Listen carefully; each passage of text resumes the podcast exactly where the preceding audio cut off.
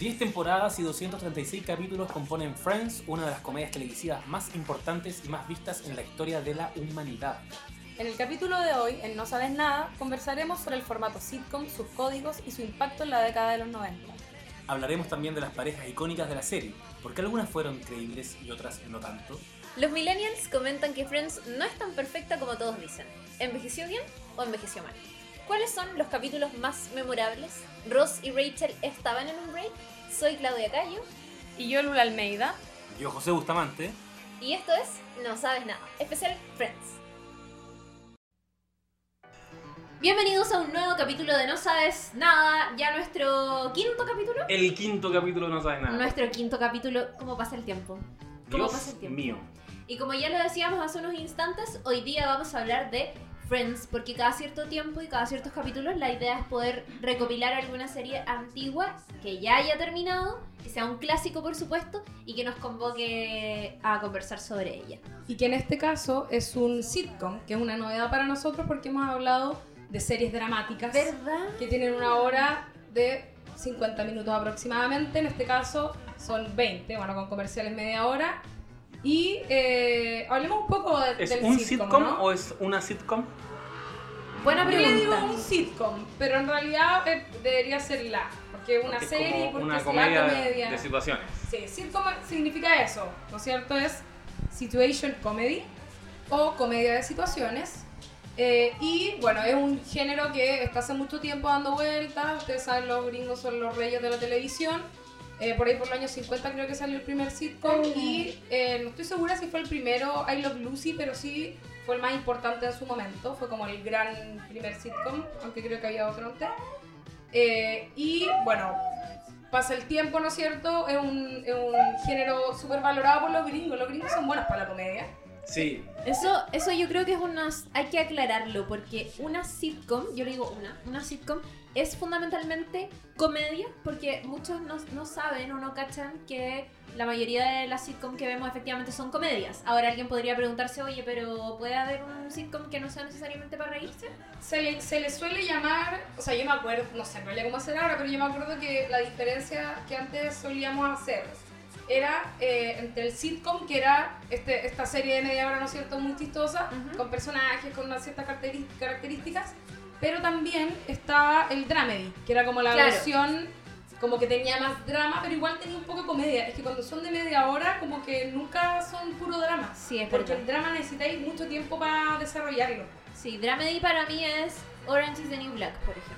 Sí. Sí, totalmente. Glee, eh, Claro. Atlanta, Atlanta. Louis. Bueno, y eh, un poco más atrás también Sex and the City duran media hora, también eran situaciones, también era una especie como de comedia de situaciones, pero tenía mucho, estaba muy cargado el drama en algunos capítulos y en algunas tramas. Pero si uno reco- recoge como eh, la acepción más pura de sitcom, así como la original, también tiene ciertas exigencias técnicas que tienen que ver con grabar en un set, en un set cerrado, claro, sí. ¿cachai? Y que normalmente son como tres. Son Y tres no más de cámaras eso. con- Claro. y con público. Ese es, el, esa es como Exacto. la fórmula, que en el fondo son, son, son algunos sets muy, muy limitados. No hay exteriores, por supuesto, porque si se hace con público está como ahí.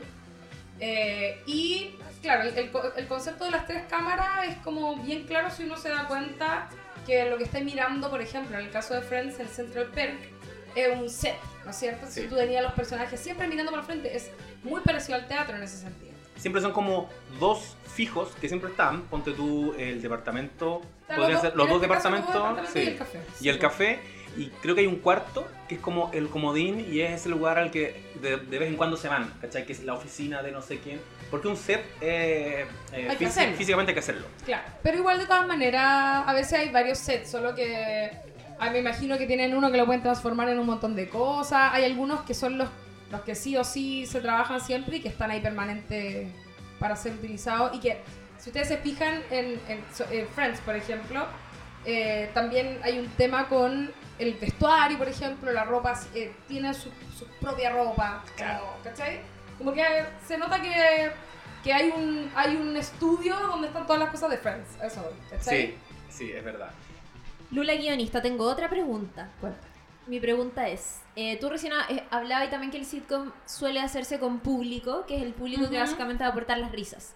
Ahora, ¿todos los sitcoms se hacen con público o hay otros que tienen como que recurren al, a la risa grabada como Yo creo que en el siempre, montaje? siempre está intervenida esa risa.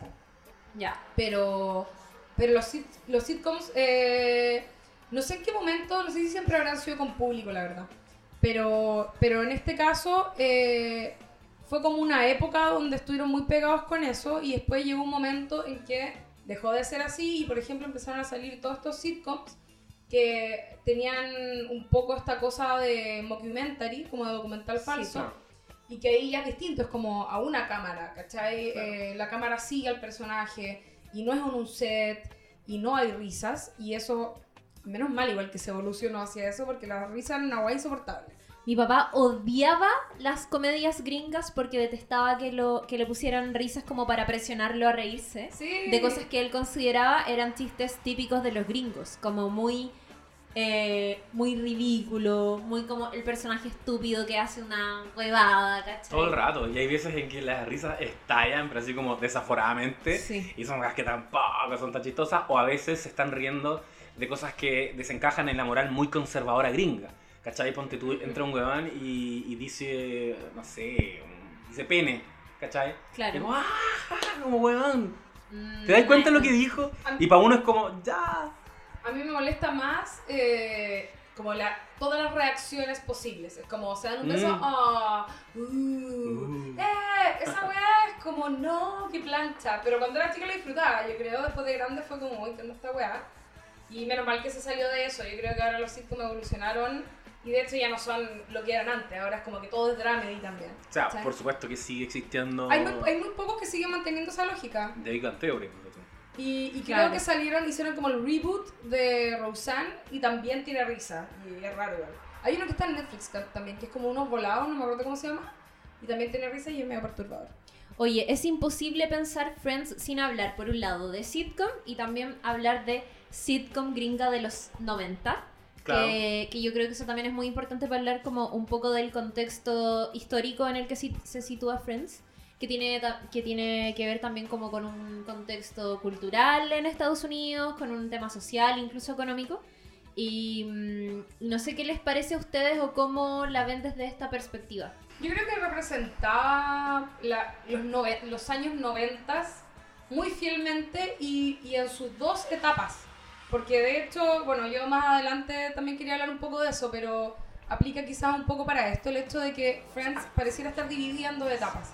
Incluso eh, como en cuanto a los colores de la serie, la, de la primera a la quinta temporada tenía ciertos colores y luego de la sexta a la décima tiene otros colores que son mucho más brillantes, que son los colores de la segunda mitad de los 90, cuando salieron todas estas bandas pop y todo era muy colorinche. Y antes tienen una estética mucho más grunge. No sé si se acuerdan de las primeras temporadas de Friends, tienen una estética muy grunge. Y tienen todo el rollo de Phoebe como tocando guitarra, que también era un poco eso, muy new York, neoyorquino en ese sentido también. Eh, pero claro, o sea, Friends para mí es como la gran sitcom de los 90, eh, a un modo más general, porque también tenéis por otro lado Seinfeld, pero Seinfeld es como neoyorquino, eso es lo que representa, no representa tanto como los 90, ¿cachai? Eh, decir que Friends está ambientada en Nueva York, pero no la grabaron en Nueva York, ¿no? No, es muy, muy California. ¿Cu- Sí. ¿Cuál es la diferencia, según tú, esencialmente? New York. O sea, yo creo que Ah, eso. hay que compararlo con Seinfeld todo el rato. Seinfeld es la bola neurótica, los personajes son como muy judíos, ¿cachai? Eh, muy, todos muy citadinos Mm. Y, en- y, y- y se, y se nota que la serie está impregnada de eso. Mientras que Friends está como situado en Nueva York, pero en realidad se nota, o sea, en, en Seinfeld para empezar ocupan mucho más exteriores, acá no ocupan exteriores prácticamente, o si lo ocupan son Falsos. falsos, y se nota mucho. Se nota brígido. Pero, pero claro, o sea, hay, hay toda una... Tiene incluso que ver con la estructura que tienen los capítulos, es, es muy, muy hecho, mientras que Seinfeld generó como una propia estructura. De hecho, tiene una estructura muy propia, que si tú la vieras luego replicada, te darías cuenta perfectamente que alguien la está imitando. Bueno, y además que Nueva York y Los Ángeles son como los opuestos en el mundo artístico en Estados Unidos. Nueva York es mucho más bohemio, como más de artista aperrado que vive en una ciudad donde el 70% de la gente que vive ahí no tiene auto, Claro. ¿cachai? Y en Los Ángeles todo suele como relacionarse a una cosa más lujosa, como a un artista que no necesariamente es tan bohemio, sino que es más como superestrella, como más vivo. Es más chabacano Los Ángeles Más sí. y Nueva York es más taquilla. Y de hecho, si te fijáis, los mismos personajes en Seinfeld son todos feos igual. Y en Friends son todos bellos. Y eso es algo muy, muy de Los Ángeles que yo me... Bueno, es- es- quizás era algo obvio, pero lo he escuchado mucho últimamente y me, me ha llamado la atención. Que mucha gente es como... en- si vayan a Los Ángeles a tratar de hacerla, como que tenéis que ser flaco y mino y esa weá es... Te, te termina cagando la psiquis, ¿cachai? Mientras que en Nueva York hay una ola más artística, más genuina en ese Y los sentido. personajes de Seinfeld están todos de alguna manera, o no todos, pero por lo menos están más vinculados en sus oficios al trabajo creativo, artístico. Partiendo por Seinfeld, que es comediante, Elaine, que es editora, eh, y no recuerdo los otros. Es que tienen, tienen oficios Yo mucho más, más complejos. fe. Claro. Es mucho más complejo en, en Seinfeld. En Friends eh, es como, hay una chef, hay un palenciano. Es como un mono animado al- Claro. al final. No, no partamos pelando todo- todavía, vamos a pelar más rato. Ya, para hacer un poco la diferencia también con respecto a Seinfeld, que como que yo sé que siempre las enfrentan estas dos series, también quisiera decir que hay una gran diferencia en- en- entre esas dos, porque a diferencia de Seinfeld, Friends sí tiene una línea, una, trama que atraviesa la serie, y en Seinfeld eso no se encuentra. Es como, Seinfeld es mucho más como Los Simpsons, por, decir, por darle un ejemplo, en el sentido de que todo se deshace al final de, la, de cada capítulo, ¿cachai? Mientras que Friends, uno tiene un gancho, yo creo que también eso influyó mucho en que la gente la siguiera con tanto fanatismo, porque de verdad la gente quería ver que eh, eh, perdón, Ross Rachel y, Rachel. y Ross agarraran, ¿cachai? Cosa que no era algo que tú esperáis eh, ver en Seinfeld, por ejemplo. Y que es algo que normalmente tú no esperáis de la sitcom, porque igual por definición eh, las sitcoms son personajes que están muy en- atrapados en un rol eh, muy plano y cometen siempre los mismos errores Claro. y es repetir y situaciones, ¿cachai? Y tienen esas tramas que, claro, como dice la Lula, mueren en el capítulo. Y, y si bien podríamos decir que Seinfeld a la, a la larga igual desarrolla una trama horizontal, en Friends pareciera que desde el comienzo la tenía muy bien pensada. Sí, Desde claro. el capítulo 1 en que Sí. Rachel, eh, Ross queda soltero y Rachel se escapa de, su, de la boda, te dicen estos dos jóvenes van a estar juntos en algún momento. Claro. No, y además que Seinfeld no es, no es, a diferencia de Friends, una serie que tú digas, oye, no, como en la temporada 5, cuando estos personajes estaban Exacto. en esto, es muy distinto, como que en Friends sabéis que en la temporada 4, ponte tú pasó tal cosa, o que en la 9 era cuando Ross, o sea, perdón, cuando Mónica y Chandler estaban como con esta mamá que les iba a dar como su hijo, como que es distinto. De hecho, los personajes en Friends tienen un pequeño arco. A diferencia de la mayoría de los sitcoms, los personajes por lo general en los sitcoms no cambian. Cuando hablo de arco me refiero a que, que viven un cambio, ¿no es cierto?, en sus eh, vidas, en sus personalidades. Y en, en Friends totalmente. O sea, Phoebe era- no era el comienzo como terminó siendo después. eh, Mónica tampoco en absoluto. Rachel menos. Ross tampoco para Mm. nada. Todos como que, menos Joey quizás que fue el que se quedó más pegado, todos tuvieron algún cambio. Eh, y, y eso te habla de una serie que está, que está avanzando, que no es solo como eh, un capítulo unitario que podéis ver desconectado, obviamente sí, pero eh, tiene además la gracia de que están todos los capítulos, eh, los atraviesa eh, una historia más grande.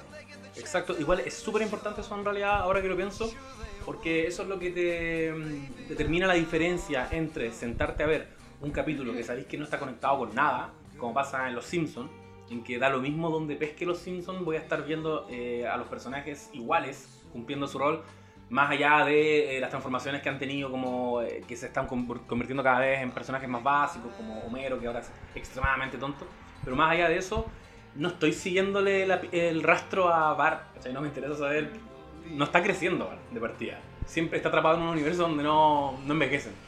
Por, perdón, No, no, y, y a diferencia de, de Friends, que yo creo que sí es un temazo, eh, cachar qué onda está pasando con los personajes. Partiendo por eso, por la, eh, la tensión que existe entre Rachel y Ross, y por la, la evolución que tienen en sus profesiones, en la madurez de los personajes. en- Igual, igual podríamos hablar un poquito de eso también, que es como todos estos pequeños detallitos de la serie que la transformaron, yo creo, en el éxito que fue. Como, eh, por ejemplo, tenía, tenía varias gracias, yo siento. Las canciones de Phoebe, no sé si a alguien le pasa, pero a mí, a mí me encantan. Donde las encuentro buenísimas. Hay un capítulo donde se pega la cantada de todas las canciones buenas que tiene, que es el capítulo en que sale Chris Isaac. ¿Se acuerdan?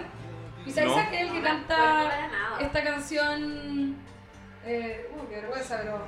eh, I wanna fall in love, ¿cómo así? Ya, pero no, I pero no. wanna fall in love. Sí, pero no. Esa, no, él sale en un capítulo de Friends eh, en que Phoebe va a cantarle unas canciones a unos niños al colegio y le dicen como tienes que de- a los niños les encantan tus canciones porque eres la que dice la verdad pero vas a tener que bajarle un tonito porque Phoebe cantando como de Claro. dónde viene la hamburguesa y cosas así Eh, bueno y ahí se tiran unas canciones muy buenas Yo, a mí me gustaban mucho las canciones de Phoebe también por ejemplo el peinado de Rachel terminó siendo un fenómeno en los años Sí, po, 90. y de hecho tenía, era como, ¿qué peinado quieres hacerte? El Rachel. El Era Rachel. como, La y, que, duras. y que después eh, eh, Francisca Merino sí. tenía un peinado que era como el Rachel. En adrenalina.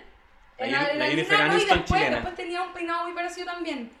Em, también, no sé, todo, el- todo el, eh, como los running gags estoy pensando también. ¿En qué trabaja Chandler? Que nadie lo sabe. Sí. ¿Cachai? ¿En qué trabaja ese weón? Era como... We were on a break. El We Were on a Break también. Es como algo que se mantuvo hasta el final. How you doing? Sí. El mejor de todos. Ese uno de los más How clásicos, you más doing? reconocido. How you doing? El Ugly Naked Guy, el, el gordo feo del, que estaba en Mm. pelota que vivía en el del frente. Eh, y bueno, a mí me gusta algo que quizás no pegó tanto, pero en mi vida pegó mucho, que era el cuadro de Gladys. La- ah, tenía sí, un que, cuadro que lo compararon ahora en el Festival de Viña, cuando le entregaron ese Ah, ¿en reconocimiento. serio? Sí, hicieron un meme con el cuadro de... ¡Qué buena! Me La encanta. raja. Gladys, para mí, hasta el día de hoy, una de mis tallas favoritas, me encanta. Sí, un buen chiste. Oye, otra cosa que yo creo que es muy importante para hablar del éxito que tuvo Friends es el hecho de que sus personajes, los, como de partida, aunque todos quizás sabemos de alguna u otra manera que Rachel era un poco el personaje principal con Ross, eh, yo creo que esa diferenciación entre personaje principal y como secundarios no, no está tan delimitada, son como todos bien protagonistas, y el hecho de que entre ellos son súper distintos, que también es una característica del sitcom, pero que yo creo que eh, al estar centrado como en estos veinteañeros, como post eh, universidad, porque es- estaban como todos Están en sus primeros años de, de vida adultez, ya como, claro. eh, Tenían básicamente la edad que tenemos nosotros. tenían ¿Nosotros? Sí. Yo estoy media pasadita, sí, pero... No, pero de- ya, pero tú tenés como la edad de Rachel en la temporada 8 y en la temporada 6, da lo mismo. Claro, sí, Claro. la verdad. ¿Cachai? Hoy día serían millennials. El hecho de que todos son distintos y, y quería que la Lula desarrollara una idea que sé que tiene y que es el hecho de que eh, cada uno de sus personajes son como reconocibles desde la secundaria. Como que Sí, yo, ten- yo tengo la teoría, sé que no es así, porque he escuchado eh, a los guionistas y a los creadores de Friends hablando de esto y, y no lo idearon de esa forma, a- a- se supone, pero a mí me llama la atención que siento que cada uno de los personajes de Friends, como arquetipo, eh, a mí me da la sensación de que hubiesen agarrado como a los seis personajes más reconocibles dentro de un curso de la secundaria, de la high school, y hubiesen pensado qué pasó con ellos 10 años después. Yo súper la comparto eso. Es, es muy buena, es Sí. como la gordita tierna enamoradiza, que sería Mónica, eh, la popular, no sé, Que sería Rachel.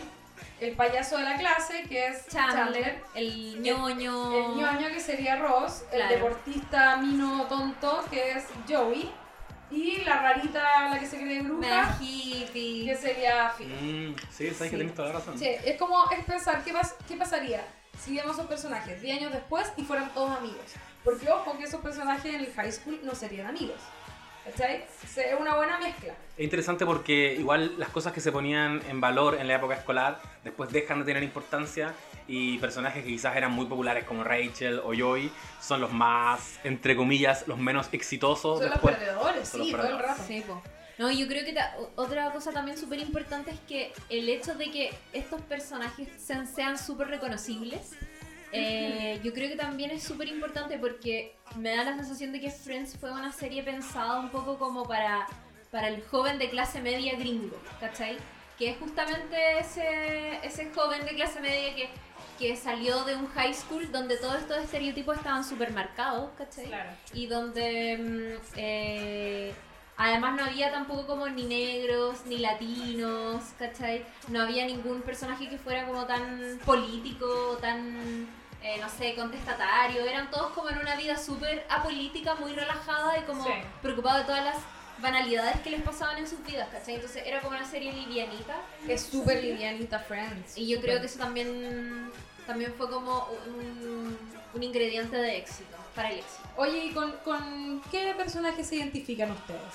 Hoy, ¿sabéis que en la tarde estaba hablando de eso con una compañera? Y le pregunté con qué personaje se identificaba y me dijo que con Mónica. Y yo también me identifico con Mónica, pero a la vez siento que no me parezco en nada a mi compañera, entonces ya no sé.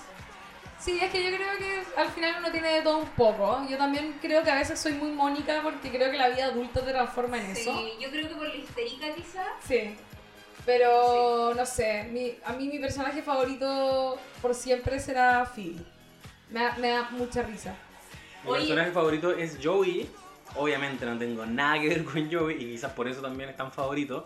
Y un personaje con quien me identifico, tiendo a creer que por lo mismo eh, no lo quiero tanto, que es Chandler. Yo amo a Y Chandler. todo el mundo ama a Chandler. Mi es el personaje fa- favorito. sí, es el Sí, favorito de todo el mundo. ¿Sabes qué? Lo que tu personaje favorito es Phoebe? Eso es súper importante porque hace un tiempo, hace unos meses salió como eh, una suerte de estudio como de internet en base a estadísticas de IMDB, que es este típico sitio como que agrupa todas las como todas las cosas fílmicas de la vida. Y, y había un, un apartado que era, que era súper como relevante que era cuál es el personaje central de cada temporada. Y cachai que en todas las temporadas hay un personaje que es como el que guía todos Ah, los bueno. capítulos. Y Phoebe es el único personaje que, en el que no está centrado ninguna temporada. Oh, qué ¿cachai? fuerte. Y a su vez, Phoebe es el personaje que menos busca la gente en internet. Oh. ¿Cachai? Mientras que los que tienen más temporadas como siendo protagonistas o los que más buscan son Ross y Rachel. Es súper secundario Sí. Phoebe igual. Phoebe es súper secundaria, pero a mí me encantó toda su evolución. Y yo creo que es una de las más Es chistosas. muy chistosa. Además que es la que, o sea, Es la que menos evoluciona igual. lo- ¿no? las- yo creo que los más chistosos chistosos son Phoebe y Chandler. Chandler. Que Chandler es intencionalmente chistoso, pero en algún momento se pone como que se hace consciente de su de su eh, De Como- su don. rol como, como el comediante. Como el, de su ingenio. Claro. Y eso como que lo baja un poco, mientras que Phoebe, que parte muy inocentona, muy pava, que uno se ríe de ella, no con ella, empieza a tomar el rol de apuntar lo ridículo, ¿cachai? Y bueno, obviamente también sale con su comedia que es muy absurda, ¿cachai? Entonces, eso me gusta a mí mucho de ella. La Sí, encuentro- tienes razón. Hay un momento en que son todos muy neuróticos menos Phoebe. Y aparte Phoebe es, es como que se pone freak y, y como media agresiva incluso. Eso quiero decir yo, porque creo que creo que Chandler es muy el personaje que ya ha pasado ciertos capítulos, ciertas temporadas, ya todos sabemos que es chistoso y podemos estar viendo una escena y pensar, ya, obvio que va a ser un chiste sobre esto. Eh, pero en cambio Phoebe, tú sabéis que eventualmente puede hacer un chiste sobre algo, pero no sabéis exactamente por qué lado va a tomar ese chiste, ¿cachai? Y, y siento que por eso es tan querible y tan bacán eh, Phoebe como personaje chistoso de Friends, porque justamente es como tiene una personalidad súper inesperada y demasiado freak, que se justifica tanto desde su lado de hippie, desde su lado de, weón, como, Casi psíquica. como la pobre, sí, como media psíquica también, ¿cachai? Y es algo que no me pasa con Joey, que de hecho no- es como creo que el personaje que menos me gusta, porque creo que con el pasar de las temporadas se volvió demasiado estúpido, como muy tonto, ¿cachai? Entonces ya era obvio que no iba a entender una wea muy banal y, y iba a ser chistoso por eso y ya me, me da un poco de paja. Incluso Sí, me daba más risa Ross siendo como físicamente torpe Sí, Que- eso es bueno que. Eso Como el acting de Ross es muy está bueno. súper bien. Yo quiero decir que, bueno, me hace mucho sentido lo que acabas de decir de Phoebe. Efectivamente, eh, su humor es muy impredecible. Sí. Como que deconstruye la situación. Más que analizarla racionalmente como Chandler y tirarte así como el palo, decir lo que el espectador está pensando en ese momento. Sí, claro, sale con otra wea. Eh, oh, acabo de hacer lo mismo que dijiste tú. Eh, Eso es un no, pero- pero-. Ella sí misma, ella, ella sí misma genera comedia, a diferencia de que Chandler a lo mejor lo que hace es apuntar lo ridículo o sacar el chiste de la situación que ya viste o algo así. Y antes de que sigamos hablando de Friends, yo quiero proponerles que sinceremos nuestra aproximación a esta serie, porque, bueno, los que nos están escuchando ya habrán cachado que la Lula es muy fan, tenía un correo que era... Mi, mi correo, mi primer correo electrónico, no, van a pensar que soy una anciana, conche tu madre. Mi primer correo electrónico era rachelgreen.latinmail.com. Compadre. Agarraste un súper buen nombre. La cagó. ¿Cuántas Pero- fanáticas de Rachel se quedaron sin su... Solo, solo porque mi hermana tenía tomado fi buffet arri- arroba latinmail. Me cagó. O incluso la misma Rachel Green se quedó sin su Oh, correo. Oh, latinmail. Se quedó sin su Latin mail. Oye, eh, y eso ya obviamente te define como una muy fanática Ah, de ya. Friends. Sí, voy a, voy a partir. Porque yo que soy. Ah, sí, sí, dale, dale. Ya, bueno. Eh, ya, efectivamente, yo, claro, soy un, bueno, yo tengo unos- un par de años más que ustedes. Y yo me pillé con Friends siendo muy pendeja porque tuve cable, no sé, el año 94, ponte tú, o 90 y- 94 parece. Qué privilegiada hubiese deseado poder. Pero era de Rancagua. Como Sí, pero igual cable tener, tener cable era como lejano para mí, yo ¿Por creo. Ah, es que yo soy muy de. Yo Y tuve una buena situación en los 90. Mi, mi papá. Tú vivías en un pueblo Era una persona muy adulta a esa edad. Tú estás en un sector muy gringo igual, ¿no? Bueno, sí, pero no sé si tiene que ver. La cosa es que, claro, yo crecí en. O sea, viví un par de años cuando era muy chica en Coya, que era un pueblo totalmente agringado. Y eso, como que marcó mucho a mi papá. Yo creo que. Para mí, el ejemplo es como. Mi papá juega bien bowling. Onda. Brígido. ¿Por qué? Gringazo. Porque había un bowling en Coya. Hay un Central Park. Oye, claro. Bueno, y eh, no sé si vi el primer capítulo así como la, la semana que lo dieron, que lo estrenaron, pero sí yo empecé a ver Friends cuando todavía existía, cuando, cuando estaba en la primera temporada. Y de hecho no habían todavía subtítulos, en ese tiempo daban Friends en el Sony. Todavía no había subtítulos para algunos programas porque era tan nuevo todo que yo veía Friends eh, en inglés con el closed caption de la tele, es decir, con subtítulos en inglés. En inglés generados por la televisión. Sí, sin entender ni pico. Y de a poco empecé a aprender y le agradezco eternamente a Friends que me enseñó a hablar inglés. Yo hasta el día de hoy tengo un gran inglés gracias a Friends, que obvio que tengo un acento y debo hablar igual a Rachel probablemente, pero de ahí lo saqué. Así que muy 90s. ¿Y eso Igual qué canal era? No era Warner. ¿sí? Sony dije. sí. Ah, Sony, dijiste Era el Sony. Sony. Y bueno, yo igual, yo reconozco que tengo, yo siempre vi muchas series y vi muchos sitcoms. Cuando yo era chica, con mi mamá veíamos en la tele, en el canal 3 o no sé qué canal habrá sido, yo veía Mi Bella Genio, La Hechizada, La Hechizada, eh, Casado con hijos. bueno, The Nanny, Married, Married with with Children, Children. eh, bueno, y Seinfeld también. Ya, mi experiencia es creo que diametralmente opuesta a la tuya. Yo partiendo por el hecho de que cuando se estrenó Friends tenía cuatro años.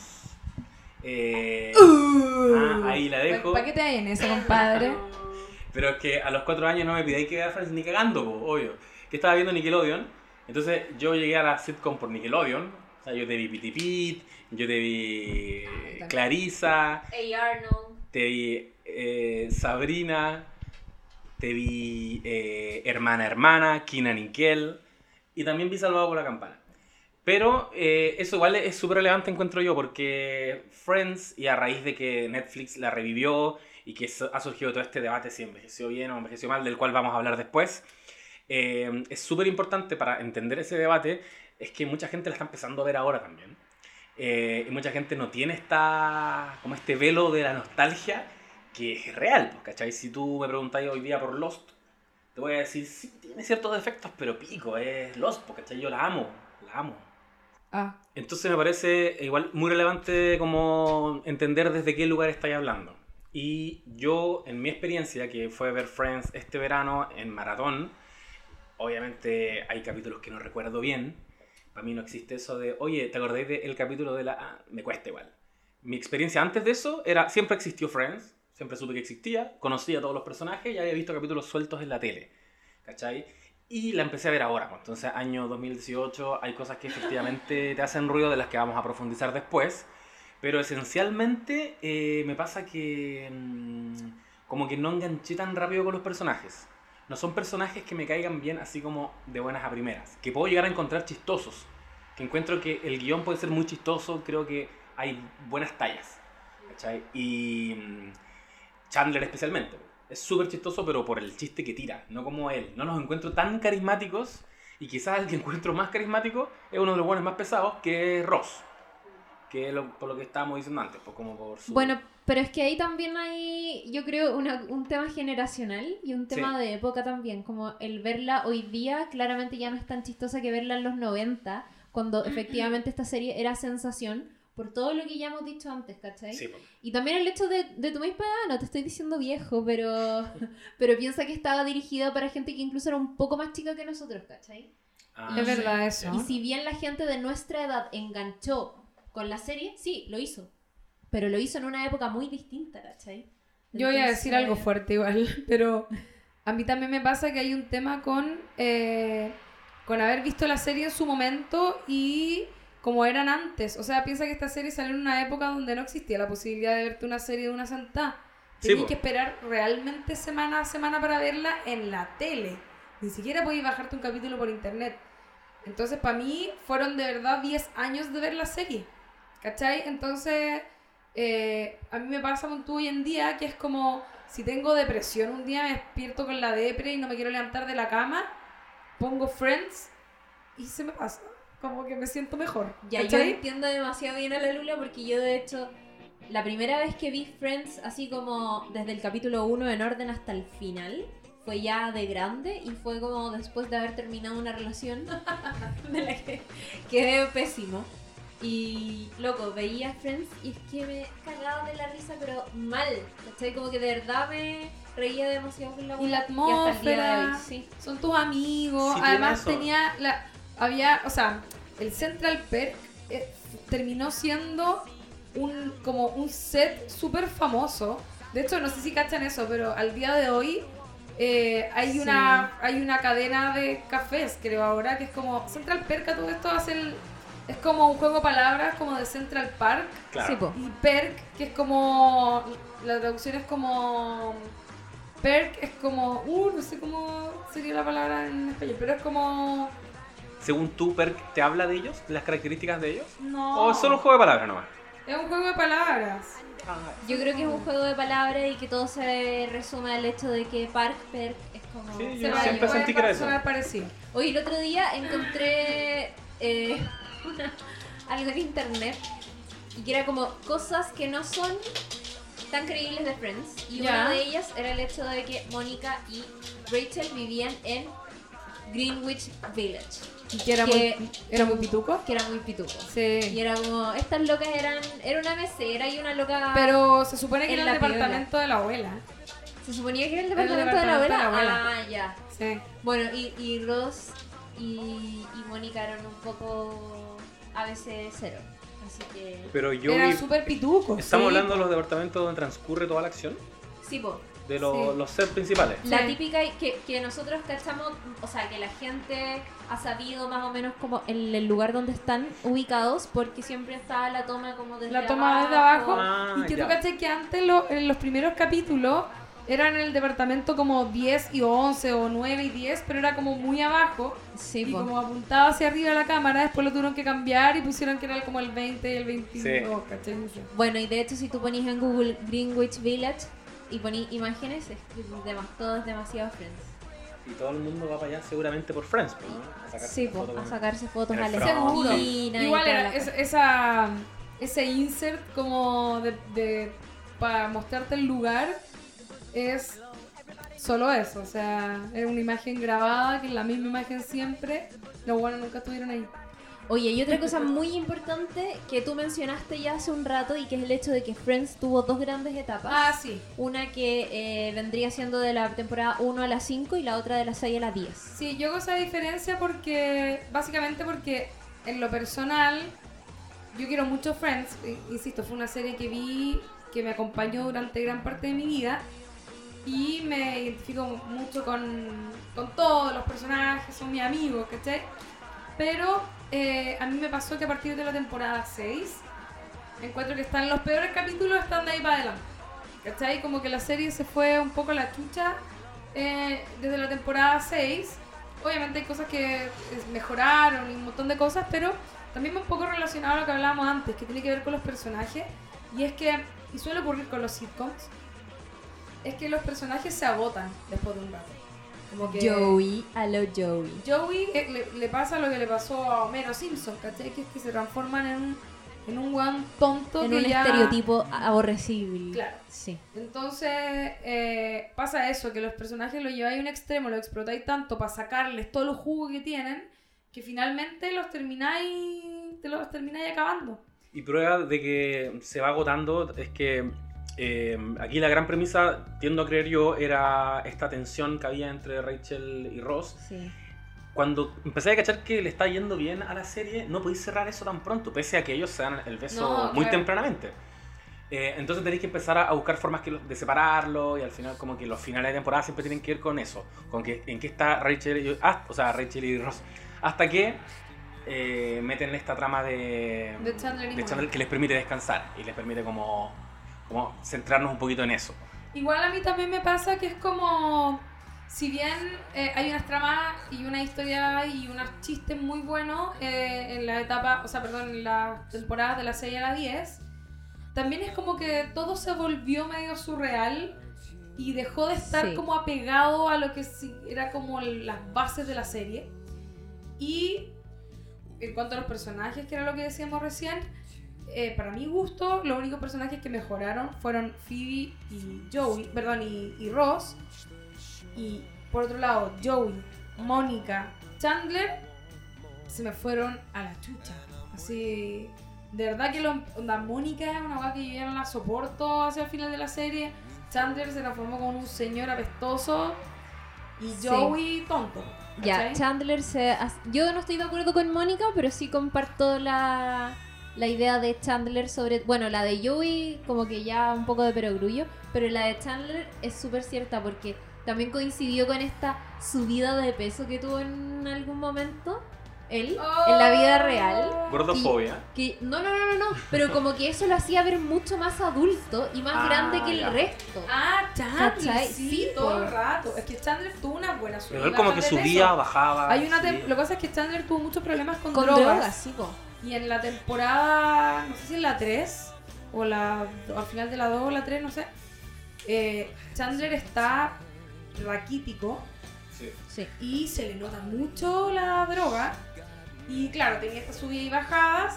Y claro, llega un momento en que se pone como estos señores que les suele pasar a los hombres, pobrecito. No estoy diciendo que sea algo malo, pero eh, en nat- la naturaleza es así.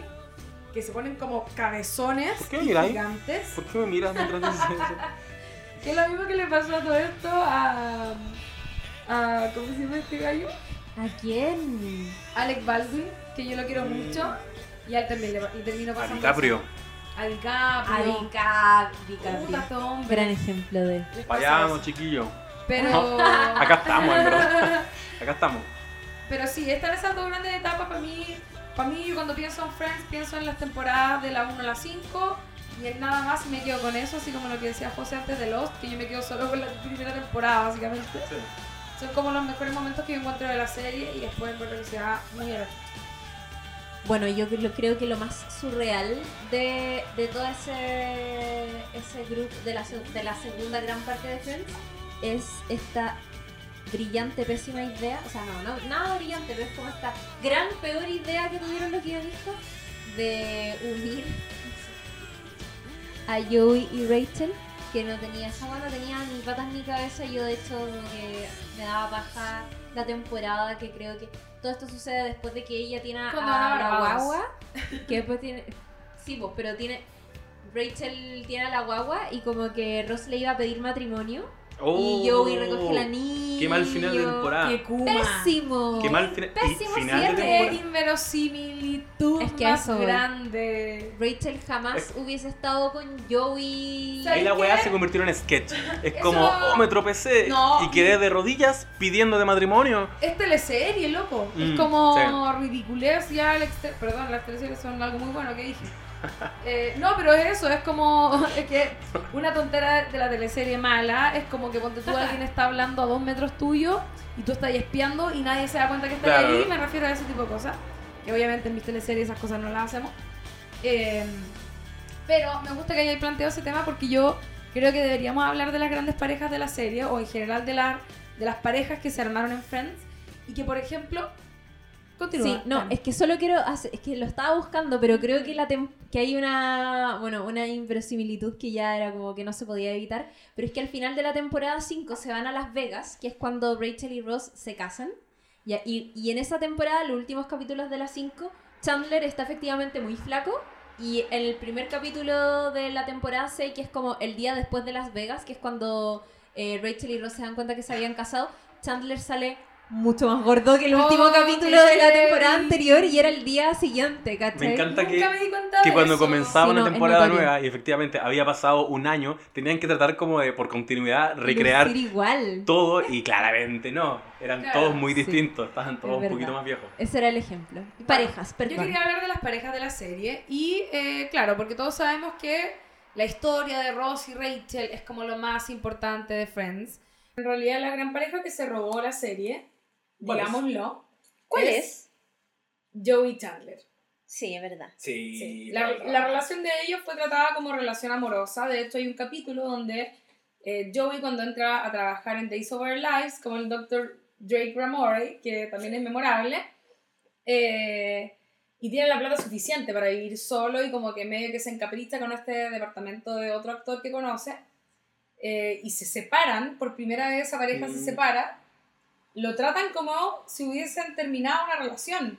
Y de hecho le dan consejos a Chandler como pucha. eh, está, porque, ah, más encima después, Chandler tiene otro roommate. Y Joey a esa altura, como que se le acabó la plata y ya quiere volver a vivir con Chandler. Y, y como que supone que Chandler lo está pasando súper bien con este otro weón, que es Eddie, que es un psicópata, pero todavía no lo sabe. Entonces los consejos que le dan es como, weón, onda, es un rebound, le dicen, que es como, es como un roommate por despecho, ¿cachai? Como ya va a pasar, no va a ser nada importante y no sé qué. Bueno, y finalmente vuelven a vivir juntos y lo tratan tan bien como que hubiesen reanudado la relación como si fuera un pololeo, ¿cachai? Sí, hay como una cierta complicidad entre los dos personajes, hay dinámicas que solamente entienden ellos, que es como el ritual de sentarse a ver la serie favorita, comprarse esos sillones súper feos que a ellos dos nomás les gustaban, el tacataca que al final lo destruyen, igual como un gesto simbólico de- Claro. de, que se, Se aman.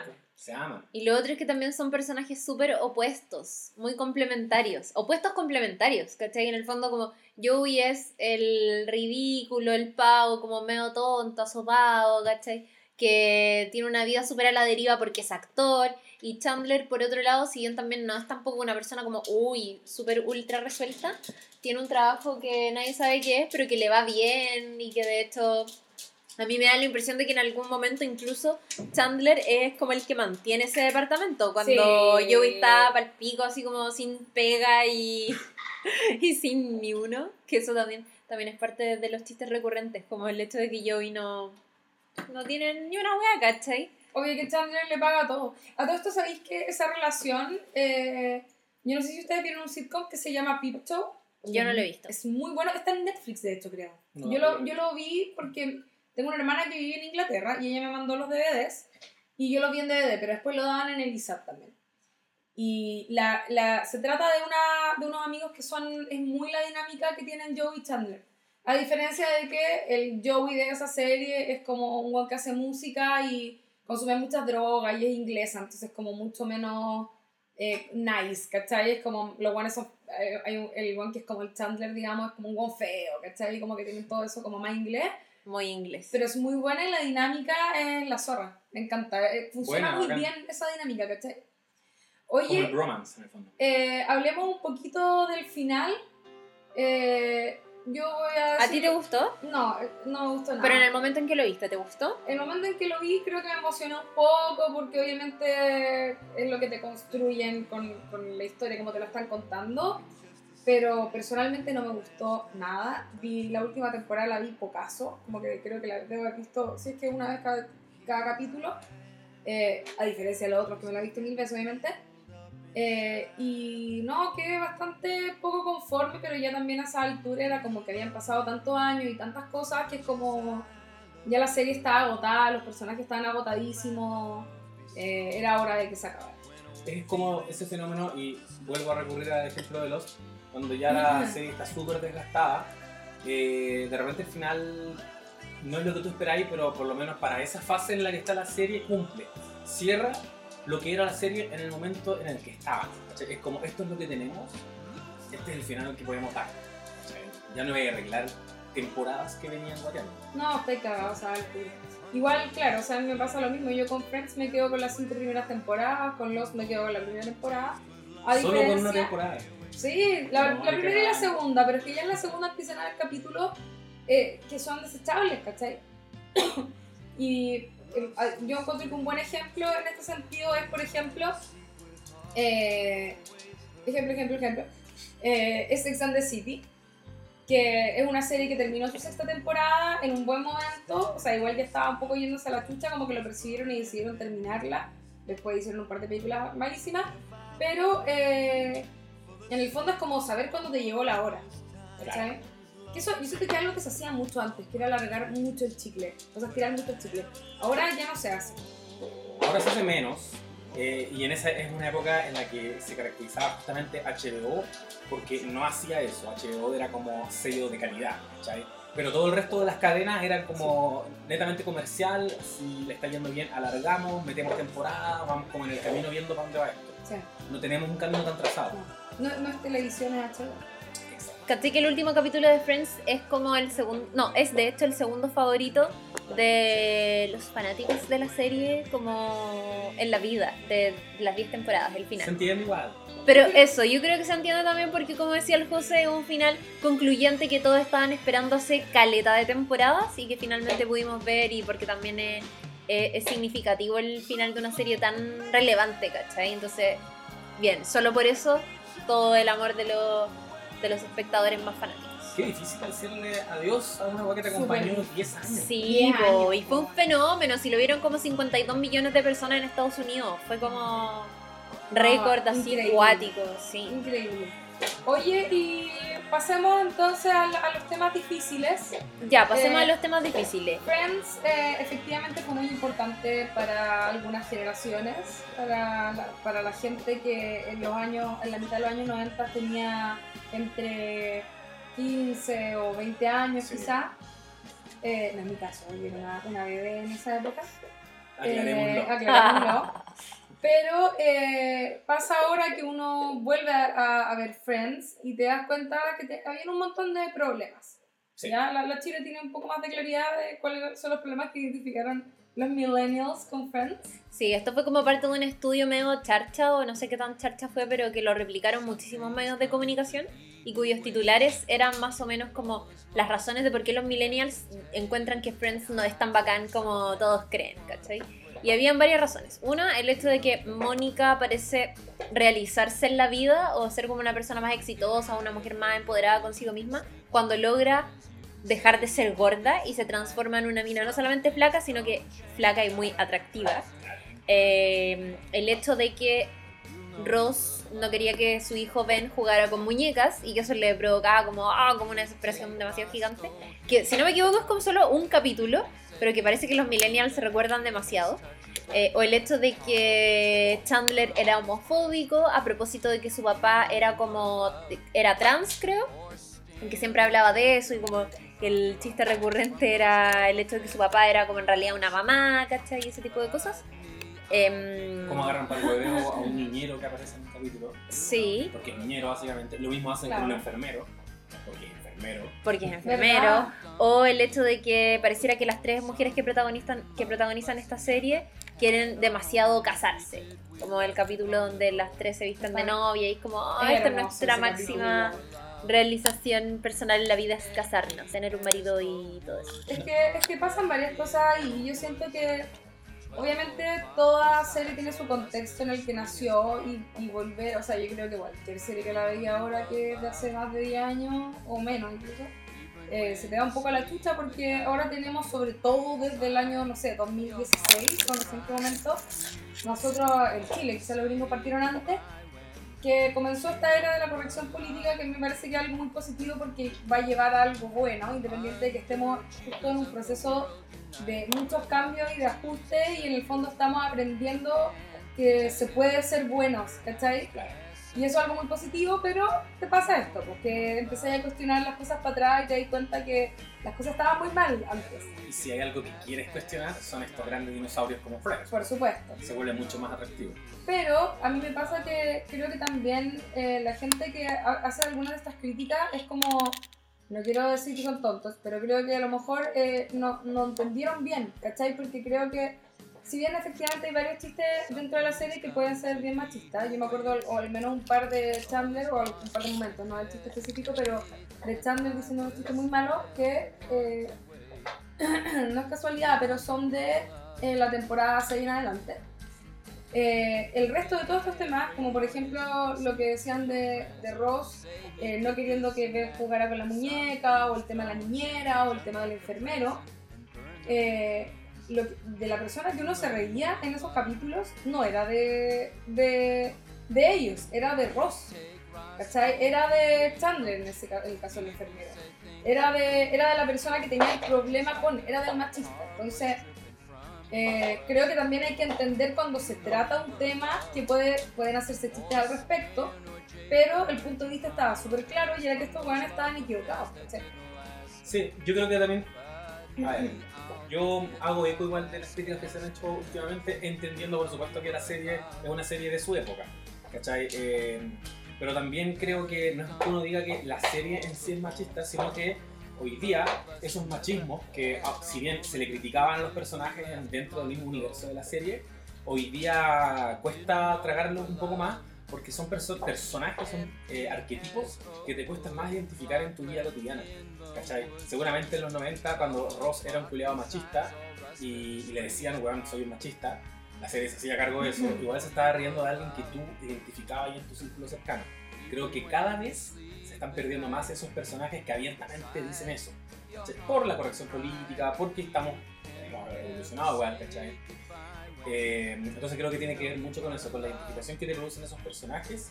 Y siendo yo alguien que la vio porque tuvo en 2018, me cuesta calera conectar Igual con quiero- ese tipo de hombres. Quiero hacer un, un alcance y mira, si tú te fijáis, esa como intolerancia que tenemos hoy en día a cualquier personaje que pueda ser amoral o, o éticamente reprochable, etcétera, eh, es lo que es lo que hizo que ocurriera lo que ocurrió con Free Billboards. Sí, pero conversamos ¿Cachai? Es como es como no pueden existir esos personajes. De ahora en adelante todas las historias se van a tratar de buenas e intachables. Es raro eso igual, porque, No, porque ver el, eh, empatizar con el villano es una weá súper importante. Hoy día en La Pega está teniendo una conversación sobre eso y, y me acordé de esa película y de la situación que, que ocurrió ahí. Y es como, o sea, creo que también, eh, insisto, como que la gente está incomodando mucho con el tema de la corrección política y creo que hay que entender que, que es algo bueno al fin y al cabo, independiente de que para nosotros, para esta generación esté siendo molesto, van a haber un montón de cosas que se van a modificar. Pero creo que cuando estamos hablando del arte, eh, no tenemos que ser tan estrictos porque el arte juega con, con las perversiones, juega con el lado oscuro, ¿cachai? Igual yo creo que para la comedia antigua es, o sea, es mucho más fácil reprochar una comedia antigua que un drama antiguo, porque la comedia juega todo el rato con, con el limbo del humor y en el fondo con reírse, como lo que es la comedia como de por sí, ¿cachai? Como y que es un legado que tenemos desde, no sé, la antigua Grecia, ¿cachai? El hecho de que la comedia es como burlarse un poco de las cualidades innatas del ser humano y ponerlas en ridículo y como reírse de lo más tonto, estúpido, banal o incluso como, mm, no, no sé cómo decirlo, pero como lo más intrínseco del ser humano y que a veces puede ser también súper malvado, ¿cachai? Sí. Entonces yo creo que es mucho más fácil eh, enjuiciar una comedia que, que justamente desarrolla sus personajes a partir de eso. Eh, y pero también creo y estoy de acuerdo con lo que con lo que han dicho y sobre todo, no sé si lo dijiste tú, como, como una frase, que en el fondo son eh, es hija de su época, ¿cachai? Claro. Como que qué más le vaya a pedir a Friends si estaba en los 90 en una eh, en un contexto donde obviamente las cosas no funcionan como hoy día, donde no, no hay una nueva ola de feminismo como que se desata a partir de puta, no sé, pues del hecho de que, las, de que las personas están hiperconectadas, de que es una época en que toda la gente protesta por su propia causa, ¿cachai? Eran contextos demasiado distintos y siento que sí hay cosas que, que obviamente son reprochables y que podemos mirar en menos, decir como, o cosas que podemos relativizar, como el hecho de ya, sí, mostraban una pareja lesbiana, pero esa pareja alguna vez se dio besos en cámara, Claro. Ca- ¿cachai? Como que eso, ese tipo de debate me parece más productivos que el hecho de decir, bueno, eh, Ross era Ross era machista por esto, que es como solo un capítulo y efectivamente te estáis riendo de la ridiculez de Ross. Ahora sí creo que hay una cosa que es muy atendible y es el hecho de que, eh, o sea, perdón, que no es para nada atendible, que de hecho fue un comentario que le escuché a una famosa cantante chilena, que era como, hoy el otro día estuve viendo Friends y me cargó, todas las minas querían eh, casarse y lo encontré de lo más machista. Y yo así como, bueno, pero también estáis obviando otro aspecto de esos personajes femeninos y era el hecho de que cada una de ellas era muy independiente por sí sola, no, de hecho ninguna de las tres tiene una pareja estable, salvo Rachel en alguna temporada porque era pareja de Ross o Mónica cuando ya hace como su vida con Chandler, pero ellas tenían una vida sexual súper activa, como que no eran enrolladas para nada con eso. Y de hecho en algunos momentos se hacen chistes sobre orgasmo, o sobre vaginas, o sobre como autoplacer. Y encuentro que eso está súper, o sea, como que obvio que hay que valorar sobre todo considerando que fue una serie de los 90, ¿cachai? Sí. Así que yo en realidad tú- re- relativizaría con eso. Tomando a, la- a esta misma cantante que no sé quién es, ¿Mm? eh, cuando ella dice eso, pero igual te está diciendo algo que le nace de la guata, ¿cachai? Te está diciendo algo Sí. genuino, que es quien no pudo disfrutar de eso, que en su momento tiene que haber funcionado. Obvio, es que Y- eso y voy. que la gente lo disfrutó y lo aplaudió y, y existía. Y seguramente, no sé, eh, las mujeres querían casarse más que ahora, ¿cachai? Pero si tú te pones hoy día a ver la serie pasa, entonces cuando entramos en el debate si envejeció bien o envejeció mal, es clave lo que estamos diciendo. Estamos diciendo que en su minuto fue muy buena y va a ser siempre muy importante. Pero hoy día no la podéis disfrutar como la disfrutaba antes. Igual, igual respecto a lo del matrimonio, que creo que alguna vez hablamos de esto y a mí me pasa que, que siento que no están así. Creo que los personajes tenían bien fundada su, su, sus deseos en ese sentido. Eh, por un lado, Phoebe era una persona que había tenido una vida muy anormal toda siempre, o sea, nunca pudo hacer lo que hacía el resto de la gente. Y su sueño era casarse como porque quería algo de estabilidad, pero de hecho ni siquiera quería hijos. ¿Cachai? Ella tuvo los hijos de su hermano. Sí, muestra tres tipos de maternidad. ¿Cachai? O sea, vientre prestado Sí. en, el- en los 90, ¿cachai? Eh, por otro lado tenía ya a Mónica que sí era la típica huevona que, que quería enamorarse, casarse, quería hijos y que estaba obsesionada con la weá y que tampoco pudo tener hijos y finalmente terminó adoptando, que también lo encontré súper bonito. Eh, y Rachel parte con Rachel arrancándose de su propio matrimonio, ¿cachai? Y ya al final se entiende que se queda con Ross, pero también el, el único momento que se casa, se casó curada y es como, no es su objetivo en la vida tampoco, ¿cachai? Y cuando le dice sí a Joey, cuando el güey le propone matrimonio es porque la buena está con la hormona vuelta loca y está teniendo una guagua sola, ¿cachai? Y Como- eso no dura nada tampoco. y no dura nada. Y creo que en ese sentido igual, no, como que en- entiendo porque efectivamente sí el tema del matrimonio es como que lo muestran como algo muy importante para las mujeres, pero creo que claro, en esa época también pasaba que las minas estaban más metidas en esa onda. Pero por eso te digo, yo creo que la clave acá está en relativizar ciertas cosas que yo creo que son más relativizables que la mierda. El mismo hecho que, o sea, lo que decía el José recién, en los, las maternidades que se muestran en la serie. Phoebe teniendo trillizos, pues weón, Vale, trillizos. Vale, de hermano. su hermano, ¿cachai? Que estaba casado con una mujer mayor que ya seguramente no podía tener hijos, ¿cachai? O Mónica enfrentando un problema de infertilidad, parece que era con Chandra, Sí. y como puta, no, es que no podemos tener hijos, así que vamos a adoptar. Y se traen como un tiempo incluso a vivir a la mamá de Sí. su... Esa weá en los 90 era, no era tan normal. No es normal hoy día en Chile, en el Chile de hoy, Sí, y no era normal en el Chile de los 90 y menos, o sea, y tampoco en Estados Unidos. Y. Rachel, madre soltera. Y Rachel, madre soltera, incluso diciendo como puta ya cagazo, filo, igual tomó la decisión de ir a vivirme con el padre de mi guagua bajo el mismo techo, porque tenemos una hija en común, y filo, cada uno con sus vidas, pero no vamos a retomar nuestra relación. Que también son relaciones que suceden más incluso de lo que nosotros creemos. Sí, Donde ahí sí. tenía Atlanta y como la historia Sí, personal po. de, ¿cachai? Sí, No, y y, el- y en, la, en la vida real yo conozco historias cercanas. Sí, así. por eso te digo, Y, ¿cachai? y me, y me agarro lo que tú dijiste, no es como que uno critique que esos temas aparezcan, no es como que ahora hay cosas de las que no se va a poder hablar. Eh, el tema es que cuando esas cosas eh, son parte del chiste, ¿cachai? cuando esas cosas eh, te permiten que la experiencia de reírte al final te incomode. Como por ejemplo, se lo comenté la otra vez, eh, mira, hay, hay, hay aspectos y hay aspectos. Hay algunos que son súper relati- relativizables, como dijiste, que tiene que ver con la maternidad, ¿cachai? Pero ponte tú cuando Chandler le están, a Chandler le está organizando una despedida sorpresa a Joey, por ejemplo. Y se confunde y en vez de contratar a una stripper, contrata a una prostituta. Y, y la talla en esa escena es que con Chetumare contrataste una prostituta, ¿cachai? Y ella los espera, se mete en la habitación, se saca la ropa y le dice como, ya estoy lista, y la van a ver y es como, oye, pero ¿por qué te sacaste la ropa? Y ahí le dicen un chiste que lo tengo aquí anotado porque si no, no me voy a acordar, pero le dice que mm, quizás Ross la ayudó porque piensan que Mónica le, le hizo una broma. Entonces eh, Mm. Joey le dice, quizás Ross la, la ayudó o no, hoy está eh, convenientemente ocupado. Y él- ella dice, ¿puedo fumar acá? Y Chandler le responde como, no, no, no puedo. Se detiene y dice, sí, ¿sabéis qué? Igual vamos a tener que quemar esa pieza después. ¿Cachai? Mm, sí. Y es como, tú podés decir, no, es que la serie es serie de su época con ese tipo de chistes, igual te sacan. po. Y después Pero si viene momentos muy antes, o sea, es súper progre pensar en que aceptáis la prostitución. La prostitución históricamente ha sido una weá súper estigmatizada y súper demonizada, ¿cachai? O satanizada, no sé cuál será la palabra. Eh, claro, yo, yo esas tallas como que siento que las entiendo un poco. No es como, ah, mira lo que dijo, si la weá la hicieron en el año 90 y tanto, ¿cachai? Pero además, 2000. además volvamos a relativizar en este capítulo, Ajá. porque yo sé que el final de ese capítulo, y tú lo comentaste la otra vez, no sé si te acordáis, ¿Sí? que es el... ¿No te acordáis o no? No que es cuando parece que se le pierde algo. Ah, no, es que ese es otro. Ah, es otro. Hay otro ya. en que stripper y creen que robó y la mina le dice como, weón, que te voy a andar robando tu anillo todo cagón si yo gano caleta de plata y como que...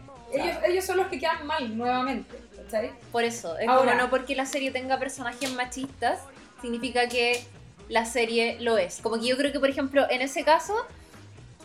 No, ya, es que en ese caso ¿qué le igual pasa? es súper No, machista, es porque, súper- porque lo tiran como es chiste, horrible, sí. Lo que Sí. le pasa a uno es que lo ve, te saca por un momento, hoy día, año 2018, y tú decís como, chucha, esa weá estuvo súper incorrecta, y hoy día lo entiendo, hoy día no me alcanzo ni a reír. Y después me vuelvo a conectar con la serie y me vuelvo a reír de innumerables otros chistes que tiene. Pero están, ¿cachai? Está en ese momento en que te dicen como, puta, había weas no tan resueltas todavía. A mí, a mí lo, lo que sí me, me gusta de cómo se trató en Friends son dos temas y uno es el tema de las diferencias de edad en las relaciones de pareja que siento que eso se trató súper bien Mónica anda con, Con el oftalmólogo. ¿cómo se llama? Ay, no me acuerdo. Richard. Richard. Richard, que aparte es un mino así ya Minas. increíble, y es amigo del papá. Y se trata de muy buena manera, yo siento esa relación. También está la relación del hermano de Phoebe con la profe, que se ríen de eso, ¿cachai? Como que onda algo que se agarra la profe. Pero a la vez también una relación que termina siendo totalmente válida, independiente de que los personajes en algún momento les moleste. Creo que se, se trató de una manera súper digna también.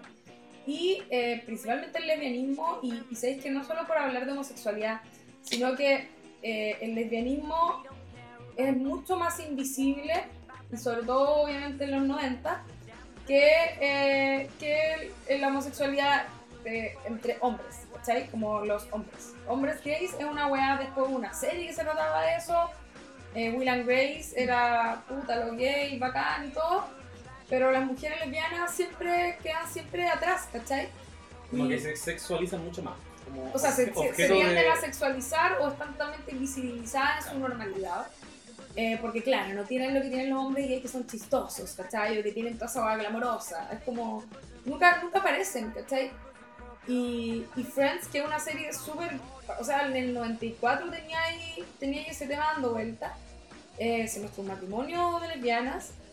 Eh, se muestra a dos lesbianas, que son las que aparecen, que es Carol, la ex esposa de, de Ross, y a Susan, que es su pareja, eh, siendo madres de un niño, siendo buenas madres, y a la vez tenía dos personajes distintos siendo lesbianas, y, y eso es muy bueno porque tener uno es tokenizar y tener dos es tener diversidad. Y por otro lado, ¿Cachai? también tenía a Joey, calentándose cada vez que Rachel y Mónica Sí, se agarraban a pelear y era como. Sí, oh, pero peleen. él es tonto, po. ¿Cachai? Él es tonto. Y bueno, y en ese sentido como que creo que le venimos súper bien. Ahora creo que el real problema que no hemos hablado acá que tuvo Friends, que yo lo encuentro el más heavy de todos, es que no saliera un personaje negro con diálogos hasta la temporada, no sé, 7 u 8, que fue, o más, que fue cuando eh, Ross tuvo a su polola Charlie Sí. eh, y fue el único momento en que hubo un personaje relevante en Friends que era negro. Y eso yo lo encuentro mucho más inaceptable. ¿Por qué será más inaceptable que.? Porque lo otro por lo lo- menos se hablaba, independiente de lo que estu de, había gente que estaba en contra, a favor de lo que fuera. Y porque habían Pero- ciertos matices, Pero igual. eran todos blancos, me estoy hueveando. Gáncer por último, no sé. como- El único que no era estadounidense 100% era Joey, pero era como italiano. O sea, Era- como muy europeo. Pero no habían personajes latinos No- tampoco. No, habían ¿cachai? amigos, ¿cachai? No habían... no, pues no había ningún personaje con diálogo. Que fuera, o sea, y eso, eso, es, eso es muy, muy heavy, porque era la serie más vista de Estados Unidos, ¿cachai? Entonces, que la, la poca diversidad racial, digamos, era, era, era un tema súper heavy. Y eso, y eso es lo que menos le perdono a Friends. Bueno, es que también está ligada a toda esta industria hollywoodense que se desarrolló en paralelo a Friends y que a Friends, A Friends. a Friends y que de hecho tuvo a, a Jennifer Aniston con Brad Pitt como en el centro de, de- Oh, todas las prensas y eso fue una historia que partió como por Friends, ¿cachai? Claro. Pero también eh, estoy ¿Cómo hablando como en como que por eso se conocieron, o sea, que se conocieron en la serie y que a partir de ahí se pusieron, empezó toda esta relación y como el fenómeno En el de... capítulo de, de Brad Después de eso empezaron, pues. yo tenía entendido todo lo contrario, que él fue porque ya eran pareja. Estoy Ah, segura, yo lo vi en el No, momento. no yo sé, momento. a ver, lo voy a buscar. Sí, Rellenen. Estoy, estoy yo, casi estoy con la, segura. yo estoy con la acá. Habría pensado que fue después de eso. Yo estoy casi segura que no porque me acuerdo cuando se estrenó el capítulo. Y estaba en un buen Bueno. momento para Pitt en esa época. Quiero, sí, quiero, Sí, decir, quiero decir que algo que me gustó mucho de Friends fueron todos los invitados que tuvieron maravilloso. Estuvo Sean Penn, eh, Brad Pitt, estuvo Bruce Willis, estuvo Brooke Shields, estuvo, bueno, Chris Isaac, que nadie se acordaba. Eh, algunas de estas actrices de Baywatch, no me acuerdo si era Jasmine Lee o cuál. Eh, puta, y así, Tuvo el cancelado Bueno, eh, Gary Oldman. eh, Julia Roberts. El El cancelado. Gary Oldman. Julia Sarandon. Roberts, Susan Sarandon, estuvo eh, este viejo de la NRA, Facho, ¿cómo se llama? Charlton Heston. Ah, oye, Estoy golpeadísimo con que en marzo de este año eh, sacaron, los paparaciaron, o sea, sí, se ven juntos en una Sí. foto que aparentemente son ellos. Pero está trucado. Yo creo que está Ah, Yo vi las trucado. dos trucado, fotos originales, era Brad Pitt con, con, con Angelina Jolie y la otra... Otra wea. Es que Oye, estoy enterando en este momento. Déjenme aclarar porque efectivamente Lula Almeida tenía razón. No se conocieron en Friends, sino que. ¡Ah! Sino que se casaron en el 2000 o algo así. Ya, pero filo, lo que quería decir igual era eh, como que a propósito de toda esta industria que imperaba en los años 90 que tenía que ver con bandas de pop como no, bandas y, como artistas de pop muy duro como Christina Aguilera, Britney Spears, NSYNC, Backstreet Boys, eh, Spice Girls, como que todos esos eran, no sé, Westlife, ¿cachai? Eran puras bandas como de blanquitos rubiecitos, ¿cachai? Eh, y yo siento que ahora incluso en la música está mucho más lleno de raperos, bacanes, ¿cachai? De músicos y yo creo que eso también habla un poco como de, de la industria en general, ¿cachai? Eso abre puertas de que se hagan series sobre negros, películas sobre negros, donde ellos tienen como ma- mayor participación en un guion, en la producción o incluso siendo protagonistas, ¿cachai? Como hoy día Atlanta, y que a, a su vez en paralelo tenías a The Weeknd, tenías a Kendrick Lamar, tenías a Jay-Z, filo engañando a Beyoncé, pero da lo mismo, ¿cachai? Como, Y que estén integrados además, porque Por eso, po. antes lo que pasaba era que estaban muy separados. Yo no sé si alguna vez vieron My Wife and Kids o como ese tipo de sitcoms. Que, que claro, era como, o hermana, hermana, que eran como, Eso sí. eran como, estaban muy separadas las cosas que eran para blancos y que eran para negros. O sea, Claro. básicamente lo de blancos era para todos, según ellos, ¿cachai? Y lo otro eran como más de nicho.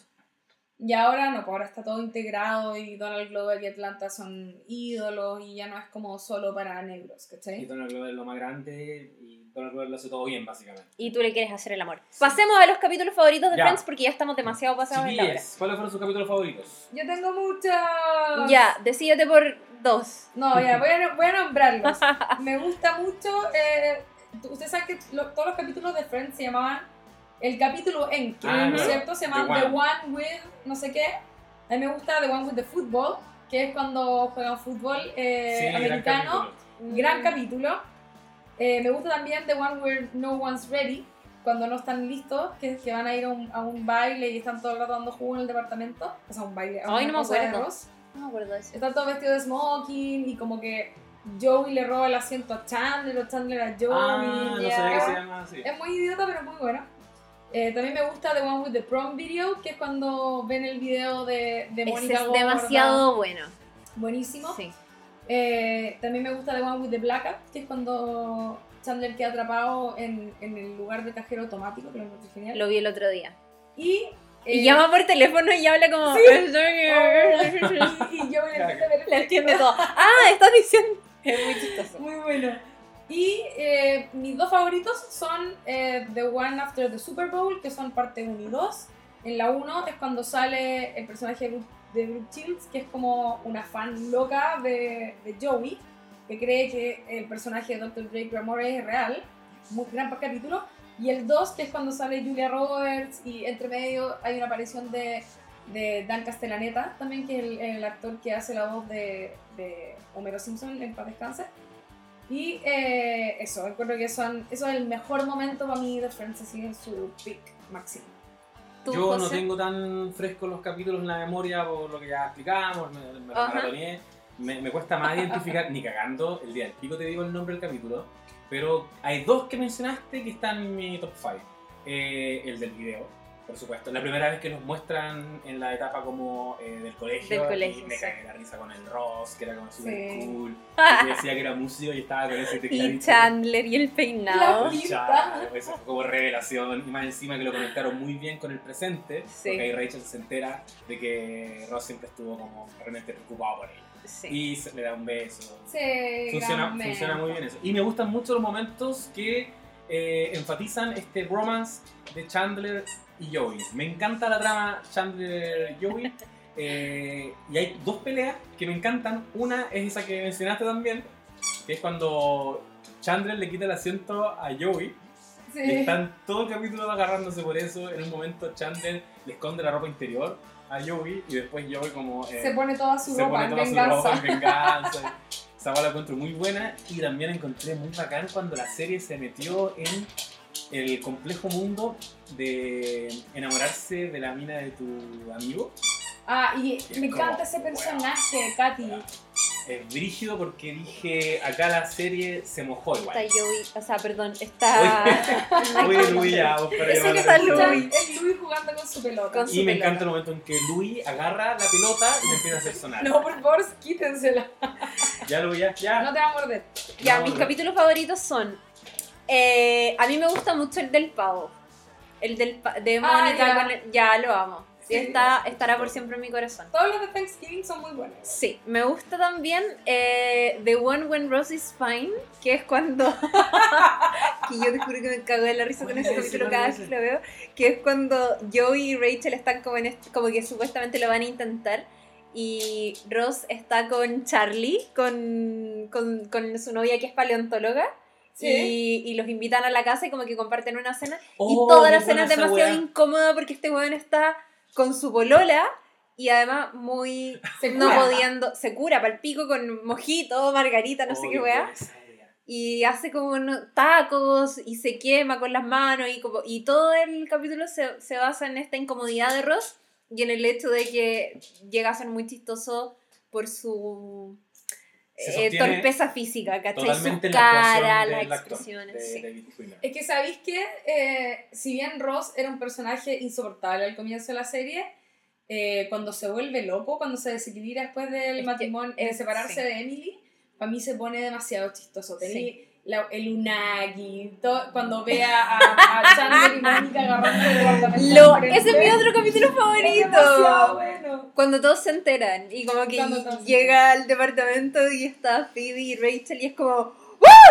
¡No! Y como que empiezan a saltar. es demasiado chistoso. Demasiado bueno. Y un capítulo que guardaré por siempre en mi corazón porque creo que es uno de los mejores capítulos de Phoebe, pero sin mal, es el capítulo 2x3. Búsquenlo por favor, que es el capítulo donde muere Mr. Heckles. Ah, sí. Y que es el capítulo en que Ross y Phoebe discuten sobre la evolución. Oh, y, qué que, buena. y que todo parte porque eh, ella como que, Phoebe dice, siento que el espíritu de Mr. Heckles todavía está acá. Y le dice como, sigue la luz. Y todos le dicen como, weón, esa weá no existe, ¿cachai? Y ella dice, oye, da lo mismo, ustedes tienen que aceptar que hay cosas que quizá ustedes creen que... o que ustedes no creen, pero no significa que sean mentiras. Una weá así, ¿cachai? Entonces ella dice, bueno, yo no creo en muchas cosas, pero eso no significa que no sean ciertas, como por ejemplo la evolución, y lo dice como muy relajadamente, y Ross como se siente atacado personalmente y le dice con un tono como es él, así como superior, eh, perdón, no creí en la evolución. Y ella le dice como, no, puta, en verdad no. Ya, eh, como les de decir, y Ross como, ¿qué? No, a ver, espérate, ¿cachai? Y trata de convencerla todo el capítulo. Y termina. Y termina, no, es que, la, es que la conclusión del chiste es demasiado buena porque ella le dice, Ross llega como con unos fósiles al departamento a mostrarle y toda la weá, y ella le dice como, oye Ross, entiendo, ¿por qué estáis como obsesivo tratando de convencerme con una weá? Es casi como que me estáis evangelizando. ¿Por qué no eres capaz de ser un buen ser humano y no negarte a que lo que tú estás defendiendo es una de las posibilidades? Hey, look, before you even start, I'm not denying evolution, okay? I'm just saying that it's one of the possibilities. It's the only possibility, Phoebe. Okay. Ross, could you just open your mind like this much? Okay? Now, wasn't there a time when the brightest minds in the world believed that the earth was flat? Are you telling me that you are so unbelievably arrogant that you can't admit that there's a teeny tiny possibility that you could be wrong about this? There might be a teeny tiny possibility. I Can't believe you caved. What? You just abandoned your whole belief system. No, I mean, before I, I didn't agree with you, but at least I respected you. But No, how, how, how are you going to go into work tomorrow? How, how are you going to face the other science guys? How, how are you going to face yourself? Oh,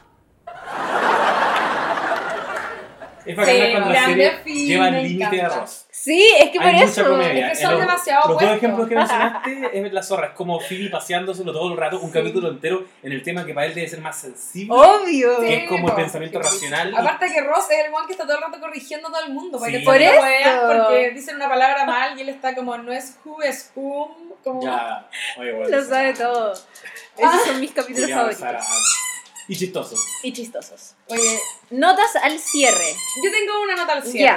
¿Qué fue de los actores de Friends?